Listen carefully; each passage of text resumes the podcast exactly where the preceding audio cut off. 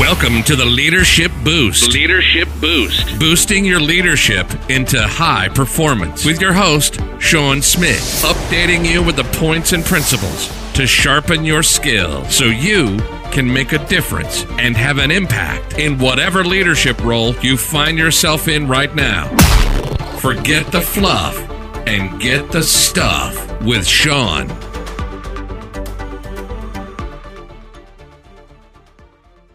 And this is your host, Shaun Smith. We are alive and on the Leadership Boost podcast. Great to be with you again. And uh, this is the Relationship Saturday. We are talking every Saturday morning about the most important relationship uh, that you can build and need to build, which is, in fact, your marriage relationship. So, we need to understand is that leadership is always about relationships. It's always about how you connect with people and the relationships you build. You can never progress beyond your ability to establish trust, to establish that intimacy, that communication that's necessary to build intimacy into a great uh, relationship. And the most important relationship that you can start with is the one, the one relationship that counts the most, and that is your marriage relationship, your spouse, with your spouse. The, the, the, the balance sheet is uneven if you're not reconciling that with the rest of your relationships. It's no good that you're a great influence to everybody in your department, in your organization, in your um, in your world, in your enterprise, and your marriage relationship is suffering. It's no good that you tr- can travel the whole world. Not that you can do that right now, but under normal conditions that you traveling and you know doing whatever you're doing and connecting with people. And the the most important relationship is neglected at home. That doesn't work. I have worked in organizations and i've spoken to entrepreneurs been involved with people that uh, over the years that that area was the one that began to break down.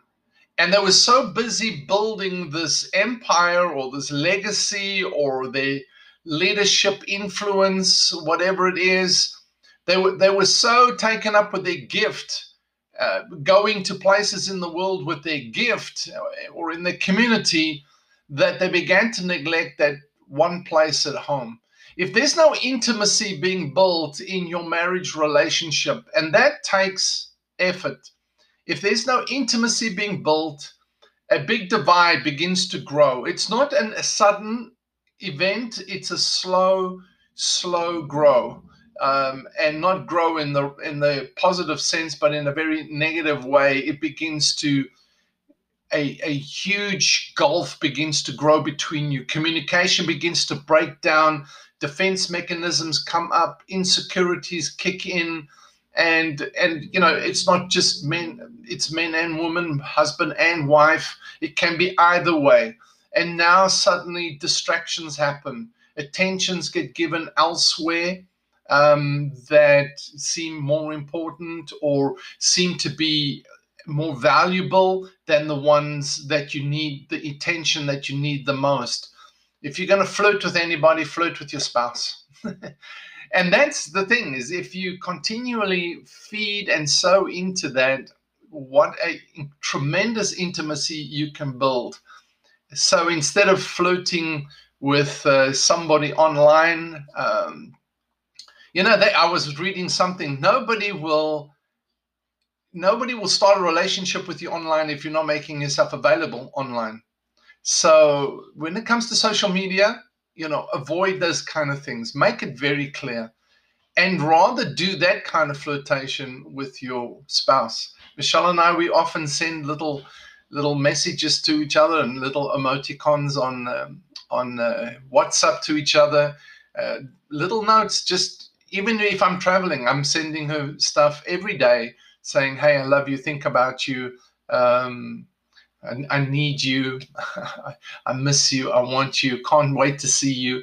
You know, just continually, because then she knows uh, she's front of mind. Uh, she is foremost in my life. She's my priority. Doesn't matter how busy I am, I'm still thinking about her.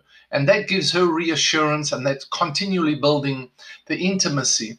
So today we're talking about what will the outcome of your relationship be? There's a saying from the, the Bible that says, let's not allow ourselves to get fatigued doing good. At the right time, we will harvest a good crop if we don't give up or quit. If we don't give up or quit, you will, at the right time, harvest a good crop. The thing about it is, is we never consider that down the line what the outcome is going to be. Your actions today always reap a harvest. What you decide to invest today is going to reap a harvest down the line. And if you quit now, if you begin to f- quit, give up, uh, begin to neglect the good things that you can give in, if you decide that I am too fatigued, too tired, too stressed, too emotionally worn out to constantly contribute to this relationship, then what is the outcome going to be down the line? You see, we never consider um, the the outcomes. Stephen Covey talks about cut the cloth twice, measure, measure, I mean, measure twice, cut once.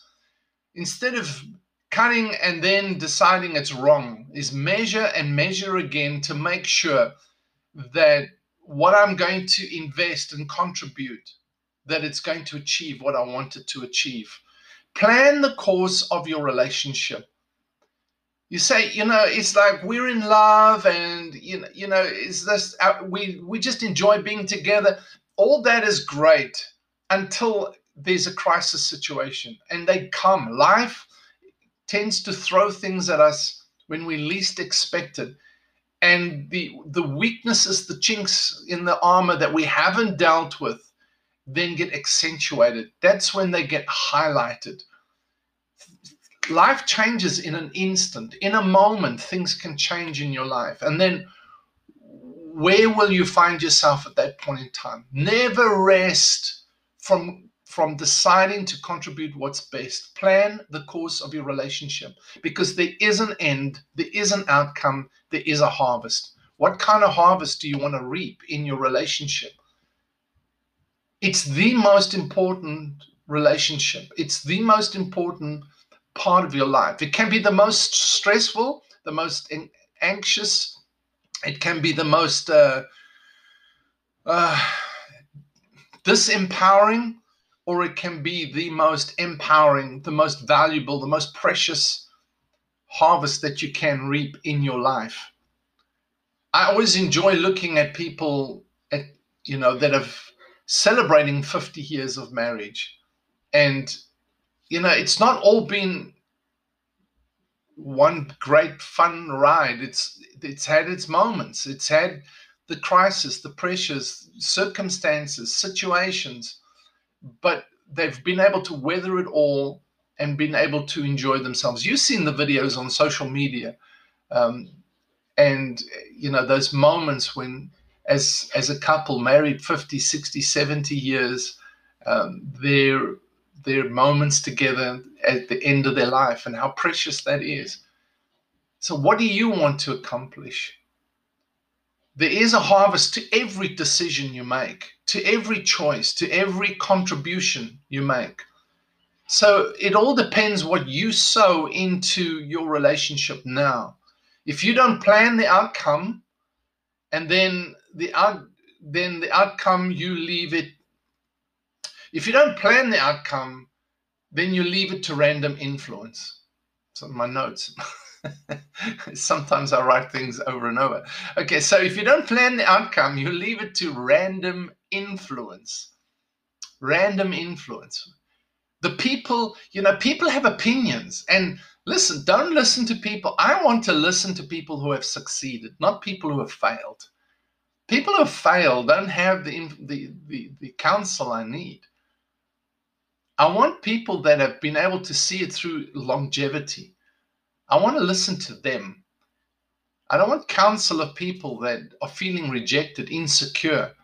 I want the the input, the advice, the the wisdom of those that that have struggled and won, that seen the outcomes that they want. Don't leave it to random influence. Don't leave it to to Hollywood and Bollywood and Nollywood. Don't leave it to the movies. Don't leave it to uh, you know ro- romance novels. Most of these people have failed. Le- find good influence and set the plan for the outcome that you want. If you don't plan it, you, it's going to be open to random influence. Plan the work and work the plan, they say. That's the that's the way it works. And you say, well, it's my marriage, it's a relationship. Exactly. Just like a leader has to strategically engage every single member of their team, engage the employees, work out a culture of engagement, you have to do the same with your spouse and with your children. Mistakes, failures, offenses, misunderstandings, wrong comments are all smaller than the outcome of your best outcome in your relationship. All smaller. Yes, there are mistakes. Yes, there are failures. Yes, there are offenses, misunderstandings, criticisms, things said that shouldn't have been said, things done that shouldn't have been done. But you've got to consider they are all smaller than the outcome and the influence of the outcome of your relationship. I don't think we realize, you know, the little circles of when you drop a stone in the water and those little circles go out from there. That's how our marriage is. That's how our relationship is. It affects so many people that we don't even realize. People are watching you right now that you don't even realize. And the effort you sow into it is not just sowing into your relationship, into your happiness, into, into your marriage, but it's into others that are watching you, others that are being affected by it, others that that believe in you. So it takes starting to commit to the best choices, action, behaviors, and habits now. Not one day, but right now. Commit to them now. What do you want to see? What do you want to experience in the future of your relationship? Then do the good things, the best things, the excellent things now. Choose to make the best choices, to put the best actions, the best behaviors, and to develop the best habits now for your marriage relationship because it will have an outcome. Plan those things. Don't wake up in the morning and be moved by moods and feelings because they are very unreliable. They up and down. We have them, we've got to manage them. And the best way to manage them is to decide on how, what choices, what decisions, what actions, what behaviors you're going to bring into your marriage relationship. What habits are you going to build into your relationship starting now? Not waiting one day, starting now. There's an urgency for you to develop your plan, your strategy plan for your marriage starting now. And I'm not trying to make this a logical, analytical thing. I'm just saying is that if you don't have that in place, then it's easy for everything else to affect it. Most, most marriages fail because there was a breakdown somewhere and suddenly other things, random influence comes into it and feelings and, and moods and everything else and past experiences and everything gets thrown into the mix and suddenly all the dreams, all the plans, uh, not plans, all the dreams, all the wishes, all the pictures suddenly go out the window. You've got to have a plan to get there. And that takes choosing now. Choose now what you want for the future. All right. So that's from me for today. Thank you for hopping on to this video and onto this podcast episode of the Leadership Boost. And This is all about relationships, building great relationships. A wedding is an event, your marriage relationship is a lifetime. It's a journey of a lifetime. All right, until next time, thanks for being with me. Have a great weekend. It's over and out.